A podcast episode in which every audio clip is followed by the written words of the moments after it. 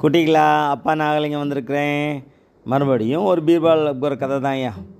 ஒரு சமயம் அக்பர் சாம்ராஜ்யத்தில் ரெண்டு எண்ணெய் வியாபாரிகள் இருந்தாங்களாம். ரெண்டு பேரும் நல்ல நண்பர்கள் போல கொடுக்குற வாங்கல் இருந்து ரொம்ப சிறப்பாக வணிகம் பண்ணிவிட்டு நட்பை மெயின்டைன் பண்ணிகிட்ருக்காங்க இருக்காங்க. ஒரு தடவை ஒரு பெரிய தொகையை கடனாக ஒருத்தர் இன்னொருத்தர் வாங்கிடுறாரு. வாங்கினா அவர் நம்பி கொடுத்துட்றாரு. கொடுத்தா ஒரு ஸ்டேஜில் கடன் வாங்கினவர் வந்து வாங்கின மாதிரியே காமிச்சிக்கல. இவர் பணத்தை கேட்கும்போது நான் எப்போ உன்கிட்ட வாங்கினேன்? அப்படின்னு சொல்லிட்டார்ப்பா. என்ன செய்கிறது அண்ணே ராஜாட்ட அந்த கேஸ் போகுது. ராஜா வழக்கு போல் பீர்பால்கிட்ட கொடுத்துறாரு. பீர்பால் என்ன பண்ணுறாரு அந்த ஊரில் பத்து எண்ணெய் வியாபாரம் இருக்காங்க? பத்து பேரையும் கூப்பிட்டு ஆளுக்கு ஒரு கேன் ஒரு பெரிய பீப்பா நிறைய எண்ணெயை கொடுக்குறாரு. இந்த எண்ணெய் விலை எவ்வளோன்னு நீங்கள் அசஸ் பண்ணி கொண்டு வரணும் அப்படின்னு சொல்லிடுறாரு.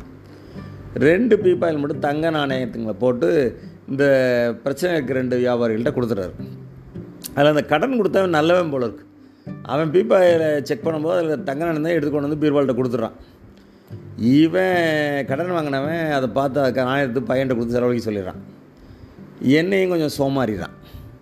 இப்போ அந்த டே வருது எல்லோரும் பீர்பாலை பார்க்க வராங்க அந்த எண்ணெயும் கொண்டு வராங்க.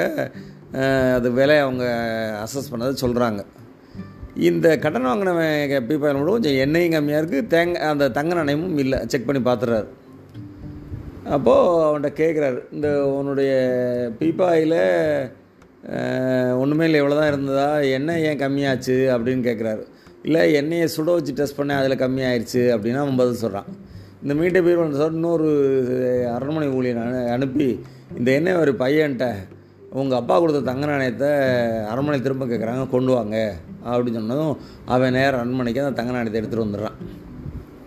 இவனுக்கோ திருடனுக்கு தேல் கொட்டின மாதிரி ஆயிடுச்சு. இந்த தங்க நாணயம் எங்கே இருந்தது அப்படின்னு பீரோல் கேட்குறாரு. பீப்பாயில் இருந்தது. நீ எடுத்து உண்மையாக கொடுக்காம இப்போ அதை இது பண்ணேன்னா நீ கண்டிப்பாக வந்துட்டு ஐநூறு தங்க நாணயம் வாங்கியிருப்ப.